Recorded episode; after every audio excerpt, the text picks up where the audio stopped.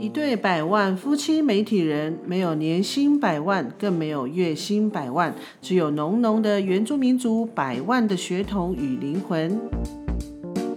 百万纽斯集，By One Talk News 是台湾第一个以原住民族为观点的媒体试读播客。我们将从台湾族的视角，用新闻扭转你的思考，也用新闻重建你对原住民族的印象。百万纽斯集，邀你扭转思考，再升级。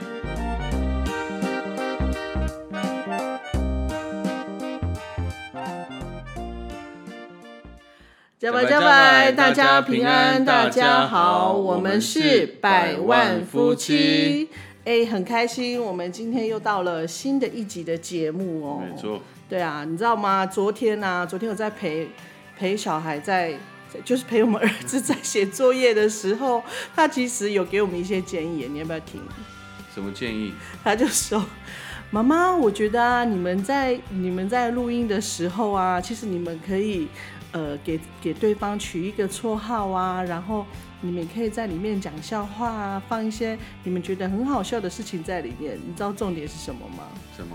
他跟我说：“妈妈，你们太严肃了，你们要轻松一点。” 对，可能因为他听节目就觉得说，哎，可能跟跟我平常讲话的方式不太一样。对，因为其实我们私底下就跟小孩子是还蛮蛮蛮轻松，还蛮愉快的。可是他。听了我们的节目以后，都觉得我们太严肃了。好，那其实也是有周边有很多的朋友也是有有给我们这样的意见。好，那我们就会，其实我们是会紧张啦，所以就是还在习惯当中。希望我们的那个状况会越来越好。说到今天，我们的题目是新闻歧视。糟糕，我们今天的题目好像还是有一点严肃。好了，那我们还是尽量努力啦，就是用比较嗯白话口吻，然后嗯轻松的方式，让大家去知道什么是新闻歧视，然后去看透新闻里面其实有藏着魔鬼在里面。好，那其实我们知道啊，呃，以往啊电视节目跟电影啊，一直以来其实都有那种。歧视的现象，对不对？像是前几年的大卫卢曼呐，你有印象对不对？还上了电视这样。对啊，其实除了大卫卢曼，还有像一两年前，我知道像那个国家电影中心啊，他们有一个台湾电影修复计划的王哥柳哥柳呃游台湾。其实我看了以后也是觉得呃很忍耐，因为里面真的是 真的以前那个年代对原住民的那个。刻板印象跟那个歧视真的是蛮严重的。如果说很显著了，明显。对，如果大家很好奇的话，是可以呃，是可以上网那个 YouTube 去看一下。对，那除此之外，其实我们也有常常常啊，在我们周边或者是像呃综艺节目啊、电视上常听到，比如说德拉德拉。对啊，其实这个德拉应该。应该是从那个报告班长里面那个一个角色叫皮蛋的。对对对对，就是那个施笑荣。我记得那时候好像是我国小的时候，就一对很久很久以前，对非常久。甚至跟你讲，我我之前我还看到一个很很好笑的，就是我就有上网查嘛，我想说得啦得啦，因为前阵子好像又有开始有人在那边讲，然后我就上网在查说，到底这个德拉是到底是哪里来的？然后我竟然。我这样在雅虎奇摩吗？奇摩的知识网，这样有人，这样有人提问一个问题，哎，他说，嗯，原住民朋友常说的啦，这个是语助词吗？其实我看了，我觉得傻眼呢，怎么会有语助词这件事？对啊，而且事实上，原住民的语助词好像没有的啦那个，没有的啦，就哎白。海沙之类的，对，因为我觉得这个太太误导了啦，而且他提问这个人是是因为说他家里有一个小学生，是他家的那个小朋友，嗯，小朋友问的，哎，天哪，好误导哦，就是我觉得还是要更正一下，那个我们其实并没有这个德拉德拉这个，对啊，这个习惯啊。不过我以前有学长为了可能要跟我比较感觉比较亲近啊，比较。呃，像装熟这样，他就说：“ 哎，你要不要吃这个的啦？你要不要喝这个的啦？” 我就 我我是不想那个直接直接纠正他，因为我知道他的用意啦，因为他他可能没有那个没有恶恶意，对不对？但是我觉得这个其实对我们原住民听到的时候，其实是有一种不好 不好的感觉。其实就觉得多了啦，其实对啦啦，完蛋，我也我被影响。哎呦，好啦，提了这么多电影啊、电视或者是我们周边的例子，但是你知道吗？其实啊，新闻也有歧视的状况，哎，这个可能很多人都不知道。那我们今天就来好好跟大家跟大家来谈新闻歧视。好，今天我们谈的新闻歧视的这个主题呢，那我分享第一则新闻，就是前阵子好像是二月二十九还是三月一号，有一个网络新闻就说。呃，是这样写的，就后山原民老翁到高雄，没做坏事却送进派出所。这个新闻呢是那个就是法法样播客他提供给我们的。那其实法法样播客一直以来都是我们的好朋友。朋友那其实我们有什么题目都会互相互相分享相，分享。对，那这个呢，我那天我看进去的时候就觉得，啊、一样也是翻白眼。里面说七十八岁卑男主引号卑男主哦，我是故意大声的。七十八岁卑男主马姓老翁独自从台东搭火车来到凤山，搭上计程车却将他送到派出所，直呼：“哎呦，我又没有做坏事，怎么把我送到派出所呢？”原来司机大哥听不懂老翁原住民口音，不知要载他去哪。远景马上查出马翁身份后，联系大寮的亲属将他接回家。点点点，后面我就不赘述了。好，所谓的新闻歧视，要从哪里看出来呢？其实大家有没有听到有一些关键字啊？啊，刚才我们有稍微大声念了，就是卑南族老翁，然后从台东到凤山，然后再对再提到说所谓原住民口音，然后还有就直接送到派出所这样。因为这则新闻里面呢，它有一些关键字，其实我们可能不知道，会觉得哎习以为常，可是其实会让我们有一些标签，其实这就是所谓的标签。就像呃，我们可能会说，呃，卑南族就有一种连结，是卑南族原住民，然后落后，很好笑。然后接下来我们还有什么想象？就是以往可能大社会给我们的一些标签，比如说啊原住民爱喝酒啊，或者是呃原原住住民民唱歌跳跳舞舞啊，啊甚至还有人说原住民是不是都去打山猪啊？啊，还有说骑山猪上学。对 骑山猪上学，对我真的有听过。对呀、我觉得这个真是很蛮夸扯的哎。那其实我相信啊，就是听到这边，我觉得大家可能都觉得嗯没有感觉，但是，我想我们来玩一个小游戏，但是我必须先声明哦，这个小游戏就是，呃，就是非原名的或其他我们的汉族的朋友可能可能可能听了也会不舒服，就像我们听到那些 唱歌跳舞啊、喝酒啊，或是骑山猪上学是一样的感觉。对啊。好，我们就举个例子，好，呃，如果我说台客，你会想到什么？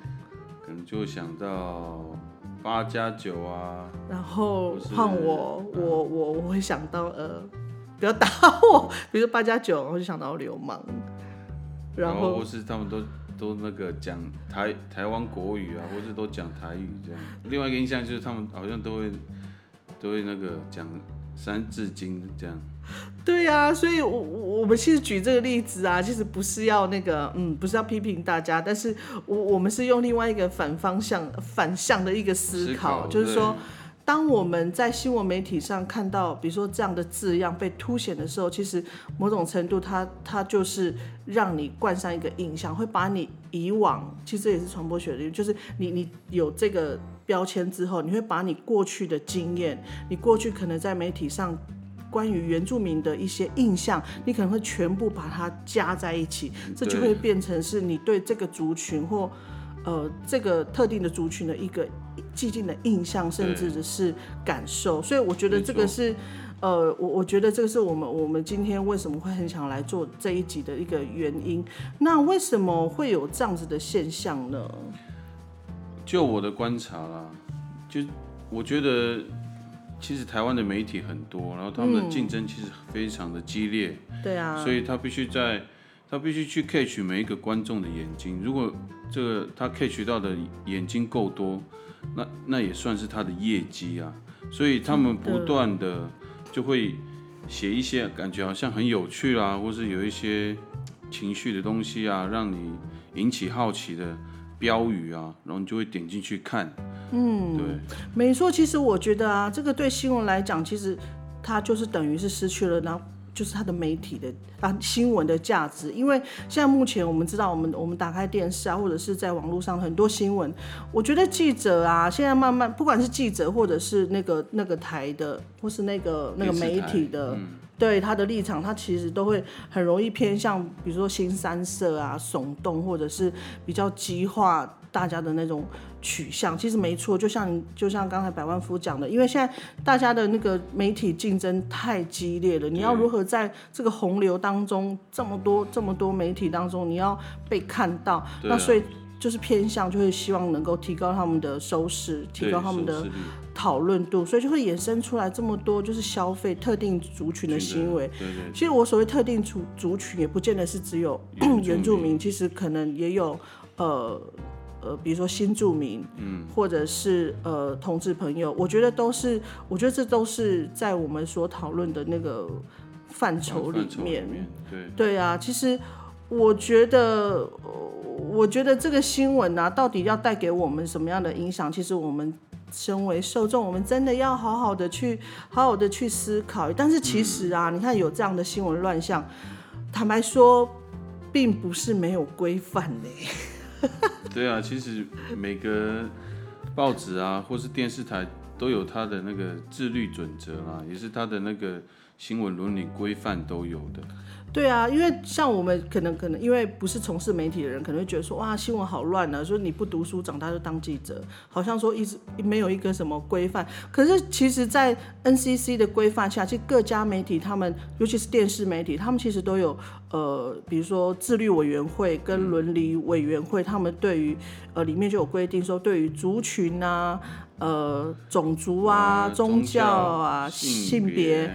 哦，性倾向、婚姻状况、当身单身呃单亲家庭，或者是身心障碍等等等，在不管在文字、声音、影像跟动画影像上，其实都不能有呃歧视的行为，甚至比如说我们也不能物化女性或物下啊物化男性。所以其实那个其实这个是很很明确的去规范的，甚至我刚刚有提到，就是避免比较。呃，避免歧视，比如说资源弱势的，比如说新住民啊、原住民族等等，就是在称呼上其实都会要求要用中性的、中性的平等的那个用词。对，其实这些规范其实都有。那我如果大家都有兴趣的话，其实可以上 NCC 的网站，其实都可以看到相关呃相关的规定。只是很无奈啊，就是我觉得这是一个面对。现实，面对现实，面对这个台湾的媒体环境的现实啊，因为真的就是竞争太激烈了。对啊，但是我觉得记者真的不要，就是要莫忘初衷啊。因为当初我相信大家在踏入这个领域的时候，其实都会有一把尺在心里面。那呃，如果说尤其如果是科班出身的话，其实在这方面其实都有很多的养成。对，所以我我觉得。可能可能就是大家就是嗯，不管是观众或者受众或者是记者，我觉得如果说大家回归到这上面的话，我相信其实对于新闻价值上其实会有很大的提升。没错。好，那接下来呢，我们还有另外一则新闻，这个呢进阶版的，对，它是属于一个进阶版的例子，所以呃，我们可能要提醒。我可是要提醒一下族人哦，原住民族人真的要审慎，你你审慎收听，因为接下来，尤其是里面有提到你的族群的，你可能要有高血压的话，可能要先去吃高血压的药。哎，我我觉得我有一点不敢念呢，你要念吗？还是要念，让大家知道，其实这样的新闻竟然真的出现在我们的媒体上面。对，其实。百万富在找这个新闻案例的时候，他念给我听，我真的是不可思议耶！这个真的是，怎么会有怎么会有这种新闻？好啦，我们也不要卖关子，那我就就就念。对我真的，我我真的必须要声明，就是我念这个，我是念他的新闻稿，不是，这不是我不代表我个人的立场。好，这个是二零一五年十月十七号的呃一个新闻，它的新闻标题是原住民毒贩长枪尽打我是阿美族，打飞鼠很准的。台中市警局刑警大队侦二队查缉一对姐弟恋情侣贩毒，因主嫌是原住民，警方担心用母语联系，语言不通难以收证，还商请原住民警察专案侦办，却发现他们都用国语交易。前天搜查时，主嫌刘姓男子还强称：“我是阿美族。”警方查扣一把空气枪，他宣称我打飞鼠是很准的。刘姓主嫌年仅二十五岁，没有前科，是台中市工地绑钢筋为业。其女友是汉人，当槟榔西施，三十二岁，有毒品前科。女比男年长七岁。值得一提的是。警方跟监这对情侣，发现他们都在超商前交易，等待毒虫过程中，可能是太无聊或性急，就在超商外摸来摸去。刘贤甚至把手直接从女友上衣的领口摸女友的胸部，让警方看得目瞪口呆。真二队委由。据泰雅族原住民身份的两名庄姓员警侦办，他们是兄弟，却发现刘贤贩毒网络都是移居都市的原住民，涵盖泰雅族、阿美族等各族群，用国语交易。前天搜索刘贤位于台中市太平区的住所，没有查获毒品，但查扣吸毒工具与。空气枪一把，初步鉴定有杀伤力。刘贤坦承贩毒安非他命，令远警傻眼的是，贩毒判刑很重，多数的毒贩落网时会极力否认贩毒。刘贤没有前科，不知道贩毒是重罪，要缴否认向刘贤买毒品。刘贤竟坦诚说：“有啊，我有卖安非他命给他。”不过，他宣称空气枪纯粹用来打猎。我是阿美族，用来打飞鼠。我打飞鼠很准的，没有用于贩毒。全案依毒品危害防治条例与枪炮弹药刀械管制条例法办。哇，念完了，怎么样？这个大家听了有什么样的感觉？就感觉好像在看一个很精彩的。警匪片的感觉，不过里面有非常多的之前我们提到的标签，真的，对对，就像我们上一段我们提到的那些，像打猎啊，打飞鼠很准的啊，然后这里还提到他是哪一族的啊，然后还特别提到他在工地绑钢筋啊，然后还有提到。在超商前性急，这这个就大家听了就一定会觉得哇，这个新三色好像都都具备在这个里面。对，所以我想问问听众哦，当你听到当你听到这则新闻的时候啊，你心中你你脑中的画面跟 OS 是什么？你会觉得吸毒跟原住民有什么关系？然后你听了以后，你对原住民的印象是好呢，还是不好呢？对，其实我相信这个答案是非常非常明显的，就是，哎，其实我在念的时候，其实我觉得真的是还蛮难过的，因为这个记者他根本就是他就是在写一个剧情，他好像在写一个剧本。对啊，好像给大家欣赏的一个剧本这样。对，所以这样的角度，他的心态到底是什么啊？就像我刚刚讲，就是他要吸引你进来看，然后让你看的好像很精彩，然后。就是会让人家有很多的画面，然后就去有点会乱想了。对呀，我觉得，我说我今天如果是身为泰雅族，或者是我今天是身为阿美族，我可能会气死吧。对啊，这个因为这个标签一出来，就很难就是说很难不不去连接这个族群跟毒品，然后还有就是他们这些在里面这些负面的标签，就是有提到一些负面行为的标签。对。那为什么我们会一直强调说啊，他们一直讲族群？为什么？其实你我我相信大家翻开新闻看啊，应该从来没有一个呃贩毒的新闻，就是如果不是原住民，如果不是原住民的话，对他不可能不会说一个闽南的男子，或是说他是一个客家的男子，或者是对说他是一个外省的男子或是女子，这样对因为难看到。因为这样的话，其实真的大家就会就是套入那个圈套，就觉得这个等于这个等于这个，然后联想那个，对，然后就会锁定某个族群。对，其实这个也是原我们原住民圈，其实大家都在讨论说啊，为什么都在讲原住民怎么样怎么样？那为什么你们写新闻的时候不写不写汉族怎么样啊？哪里的客家人，哪里的闽南人，哪里的外省人？其实当然都是气话了，但是这都是我们就是我们身为原住民在看新闻的时候，在我们感受到那种连新闻这种，我们觉得它是一个非常具有公信力的的的应该东西，公信力对，应该公信力的一个媒体啊。媒体一个内容，呃的媒体内容，怎么会是反而是带领大家来强化这样子刻板印象跟这样子的歧视？对，非常。其实这个也不是第一篇了，我之前有真的？类似的一篇，然后它是发生在 台北的，也是贩毒的，对也是新三社都有具备在里面。嗯，对他，他而且他就很很明确指出说是哪里的，对然后哪一个族群，对然后甚至说呃他们吸毒是为了助兴。对其实我觉得这个真的是，你知道，而且连续两篇，然后嗯大家就会去连接啊，对，你们是不是就是这样原住，民都是这样？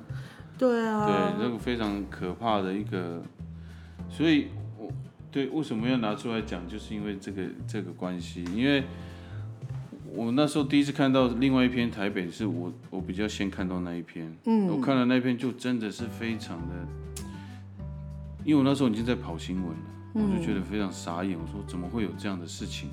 难道、难道就没有他们没有规范吗？我那时候的想法是这样，我就觉得很难以相信。对啊，哎、你曾经有在商业电视台跑过新闻，其实我也蛮好奇的，就是像你们在跑新闻啊，像这种稿子啊，都是谁在审的？可以讲吗？我们会有编辑审啊，就是除了，因为我们是一组嘛，文字摄影，然后文稿都会是是文字写啊。当然报纸的话，就只有一个记者，他是他就会自己写那个报道，这样。哎、可是像那种报纸的、啊、报纸，他们没有一个审审核的吗？就像你们有，比如说编辑或者你们的应该都有，因为他们都有列那个编辑啊，或者总编辑啊，应该都有的。所以应该说，如果说这个今天这个媒体啊，这个这个记者，就是这个新闻啊，他今天这样写出来的话，就表示这个也是代表了他们那个媒体的立场吗？应该是这样讲吗？出立场我，不晓得，反正就是有一种感觉，就是他们纵容这样的事情在里面发生。对啊，因为我觉得这个新闻，我真的我觉得非常不可思议耶，因为这是百年难得一见的吧，就这么完全的，就是嗯什么都有在里面呢，所以我会觉得很奇怪，为什么为什么会有这样子的情形出现？而且这不是什么，很久很久的新闻对，闻，这不是什么像我我怎么一九七 七几年、一九八几年不是，因为二零一五年的新闻。对，因为因为那时候那时候确实那个时候有这样的新闻的话，我觉得我我不会压抑。可是这个是在也没有很久以前，所以我我觉得对啊，所以我觉得刚刚就像我刚刚提大家的问题啊。其实你脑中的画面，你听完之后，你脑中的画面跟 OS 是什么？然后你会觉得原住民，你会对原住民的印象是会比较好，还是比较不好？其实我我我觉得这个应该是，对啦，我我我们就保持开放，就是你就大家自己心知心知肚明。其实这就是我们今天为什么要讲这个这个集数的原因。那其实也是因为这样子，媒体一直在。对于可能不理解，然后不尊重，或者是好玩，或者是就觉得很有趣，为了要吸引观众的注意，啊，其实受伤的还是我们原住民。就像，其实，其实这样的伤害哦，不是只有，其实会会落实到我们的不落实，好像我们做的是好事，会影响 到我们的对影响社会啦。对，而且会影响到我们的生活，甚至像，比如说，我记得啊，你还记不记得我们以前在台北，我们那时候去租房子，哎，你还记得吗？我们去租房子的时候。我我，的经验是，我有一次，我是更早跟我哥哥嗯在台北租房子的时候，嗯，那个时候我们就去看房子嘛，然后，然后那个房东呢，就就从头到脚这样打量我们，然后就是，然后就说，哎、你们你们在那个工地上班呐、啊？然后我们就说，哎、奇怪，我们没有跟他讲我们是工人啊，而且我们就是。其实我们不是在工地上班啊，我们那时候就是在电视台当记者，可是他们的既定印象就已经是跟就就认为原住民来台北就是工地的工人，我觉得这还好哎，就是就是说，当然我们不是说工地不好，因为我我自己的妈妈也也是工人，对，她以前也是在工地工作的，没错。但是我觉得这个就是他们就是认知对既定印象、刻板印象。那我觉得我们那时候租房子，我觉得让我很不爽，就是那时候我们去看一个房子，我记得是在东湖。对，然后我们就去楼上看房，看完之后，其实那个房东的那个口吻就是，就是会会口吻就不是那么好，他就是说啊，我们这边都是什么公务人员，我们这边都是怎么样的住户啊，我都是租给这样的人，然后他就说我们这边都很爱干净。你 你懂吗？就对着我说，我们这边大家都很爱干净的哦，怎么样？然后比较比较不喜欢很吵这样。然后我我就觉得，我我那时候的想法，我是觉得好，我我不想要戳破，我大概也知道你的意思。我就说啊，没有啊，我们就是很就是就是一般的家庭这样子，就是。对，有也没有，我说我们的家人都是南部啊，什么什么就这样。可是你知道吗？他就是他可能就觉得我听不懂，然后他就说。就说，因为原住民，嗯，你也知道，呃，原住民比较喜欢聚在一起，他就会比较吵，然后比较会喝酒、聚会这样。而且这个不是唯一一次，对，其实蛮多次的，尤其租房子就会常常碰到这样的情况。对，所以我我觉得这个都是我们我们确实经历过的、的过程啦。对，那当然太多了，太多，尤其是我的长相，对，我们的长相就是很很标准，就是 不是明显，就是我们就是标准的啦，就是标准二 B 的那一种，就是很明显就是原住民的脸这样。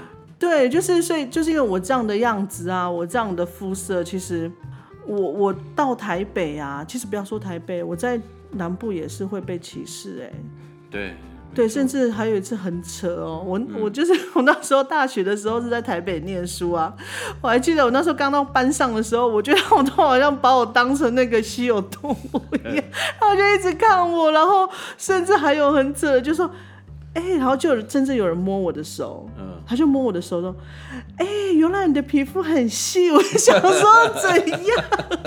我只是皮肤黑，我并没有粗糙，好不好？而且我才十八岁那个时候，然后我就想说，你到底在干嘛？然后我就，可是你知道那时候我心里就是有一种很复杂的感觉，说你是在赞美吗？还是还是怎样？但是那时候因为还年轻，所以我只觉得，然、后我就笑笑，我说，哦哦这样哦，对啊，然后所以他们就是一直摸我的手，一直摸我的手，然后就有两个同学来摸我的手，好像我的手，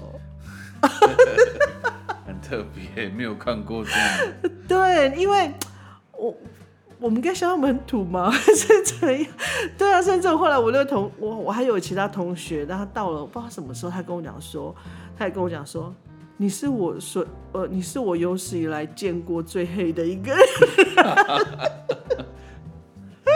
所以我就想说他，没有看过黑人吧？哎、还是我高中就是这么黑。反正我就是，我心里就想说，哦，好啦，原谅你啦，就是你，你真的不懂啊，就是，哦，本来就是，就是就是这样啊，不然，长这样啊？对啊，对啊，所以其实很多啦，就是从小从小到对，大难，免都会有这样的。对，而且不是只有不是只有什么同学什么，其实连老师也会，太多了啦。其实我们如果要分享的话，可能讲个两个小时，我觉得都 对，有非常多的例子。对啊，就连我们的孩子，就连我们的孩子，其实也会有受到的这样的影响。那可能后面我们如果有机会再讲，再讲。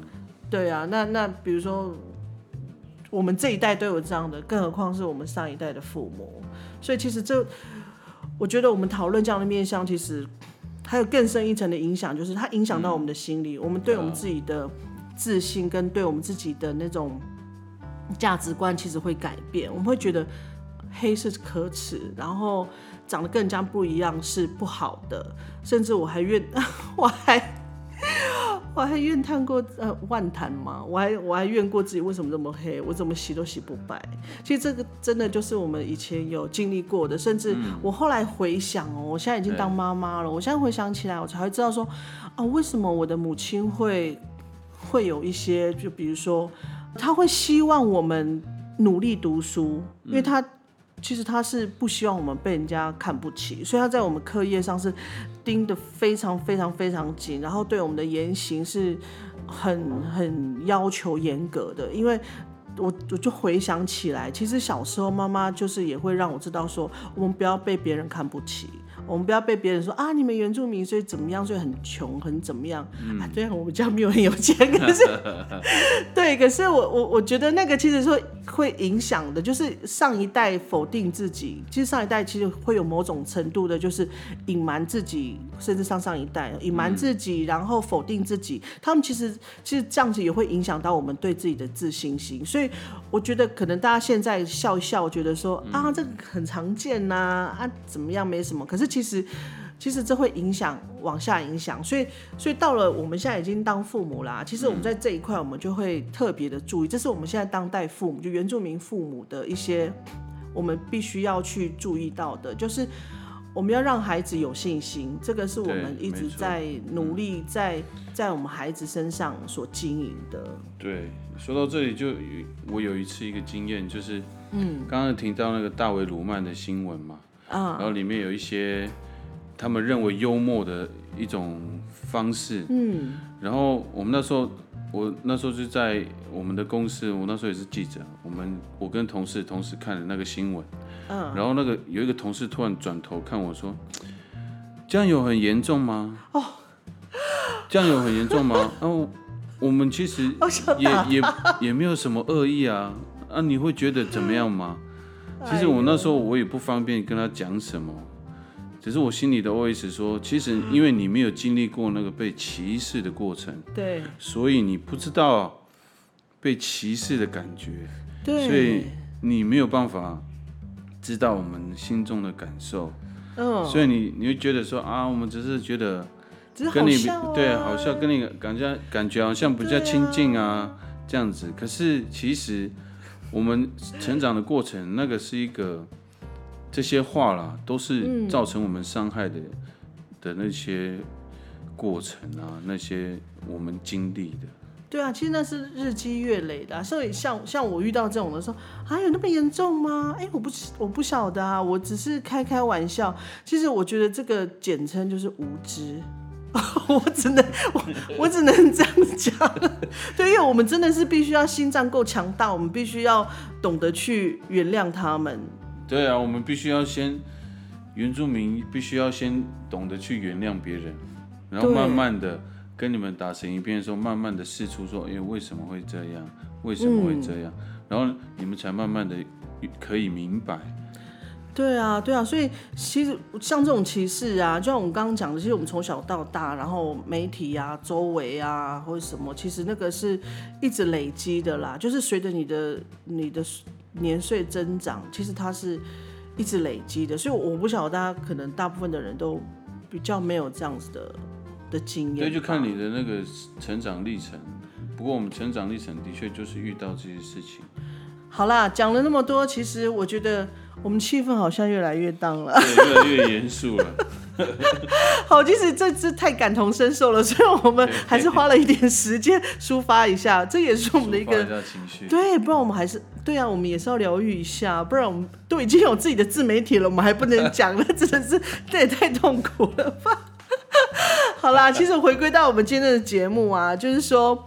呃，让大家了解，就是其实对呃，从新闻歧视这边来讲，就是不管新呃电视啊、呃电影啊，那其实连新闻都已经渗透了那个 歧视的那种，那那个那个那双手其实都有在，所以我们希望透透过这个，其实要转达我们我们我们所感受，也让大家知道说，其实媒体它的价值在哪里，它的它应该要谨守的。规则在哪里？其实这本来就有规范，只是在于人你要不要去遵守。你取决的的的的，你那个平那个什么天平，你要往哪里？你要为了收视，你还是你要为了媒体的正义跟媒体的价值？其实我觉得那个都是。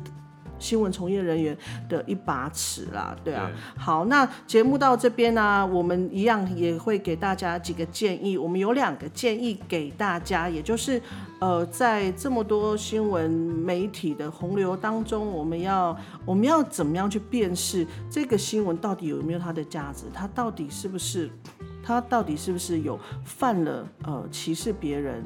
的这样子的问题，哈，我们有两个建议。第一个建议就是从新闻中找出它的公共价值，去判断这个新闻对你是不是有正面的影响。对，没有错。所以，所以像这类的有歧视的那个新闻，我们必须先自己检视啦，先过滤。如果我们觉得这个不好，我们可以提醒。提醒我们的朋友，或是提醒我们的孩子啊，或是你的家人，就跟他们说，其实那个背后都会伤害到这个新闻的主角。对啊，其实，在第一个建议当中，不晓得大家有没有听听出来，就是公共价值，因为新闻传播它其实很重要的的那一把那一把尺，其实在公共价值，它对全民是不是有？有好处的，对，它是不是不管是好处好的消息，或者是或者说它有呃负面的教育价值，其实那个教育价值，其实在媒体上是非常重要，所以呃在新闻中找出它有没有公共价值，我觉得这个就会去定掉这个新闻它是不是值得。你你去你去关注的，好，这是第一个。然后第二个，我们要给大家的建议就是认识并理解不同族群或身份背景的朋友，因为透过认识理解才会有尊重。对，每每次都是这样，就是就像我们去东南亚的时候啊，其实我们看他就就就像兄弟姐妹，因为嗯，他们长得跟我们很像嘛。对。那你越来越了解之后，你就会觉得，嗯，根本就是兄弟姐妹了。对啊。所以在你还不知道这个，比如说这个特定族群，或是这个特定的一些社会上的一些角色，你应该要先去了解。慢慢了解之后，你就会知道说，他们其实都跟我们是一样，我们都有我们自己社会的规范，像原住民也有自己的规范的，我们不是那么的。好像自由自在，什么事都可以随便做的，好像喝酒没有极限，这样也不是的。喝酒七三猪，酒驾。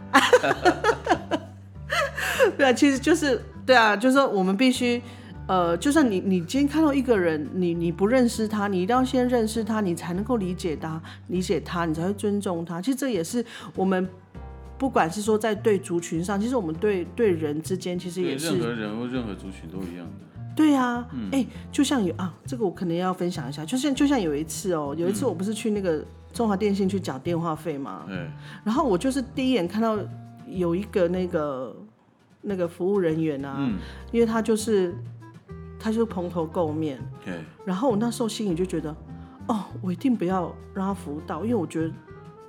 就是你知道，就是会有那种，但是我没有讲说，我心里就觉得，哎，怎么办？我不想跟他服务到，我觉得他可能怪怪的这样。但是后来呢，我偏 偏，我偏偏就是他服务到，然后后来我跟他互动之后，我我不知道你记不记得，我就跟你说，他是我有史以来遇过最好的。那个电信公司的服务人员，因为他很细心，然后他就是会告诉我你要注意什么，你什么时候可能就会合约到期啊，你要怎么样？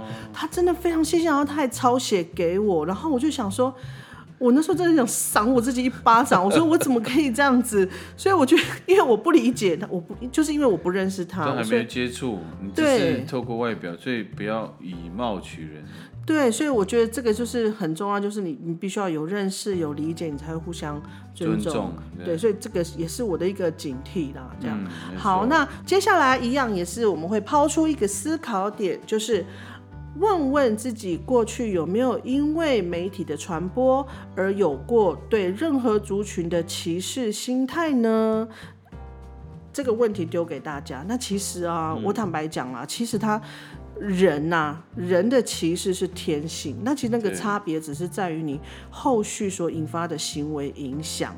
嗯。那我我今天不是说啊，可能完全呃呃要杜绝，完全杜歧绝视歧视，这可能完全消，这其实这不可能，因为这个本来就是人的天性，只是在于你是后续你会有没有引发怎么样的行为，你要怎么去看这个人，因为你你所谓引发的行为就是。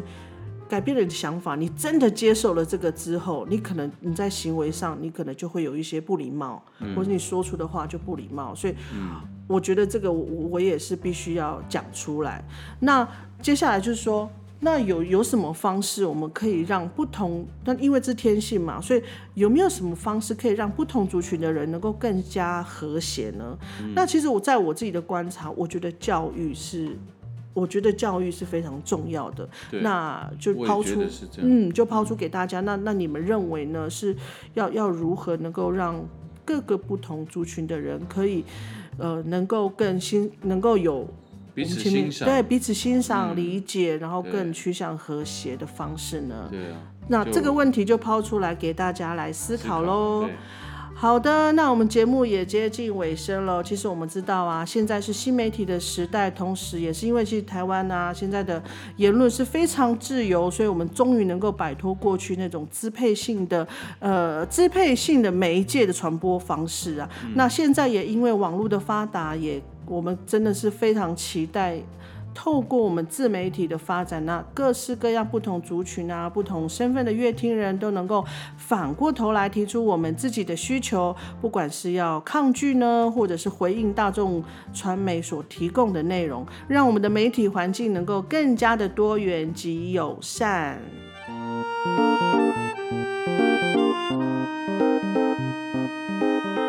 喜欢我们今天的节目吗？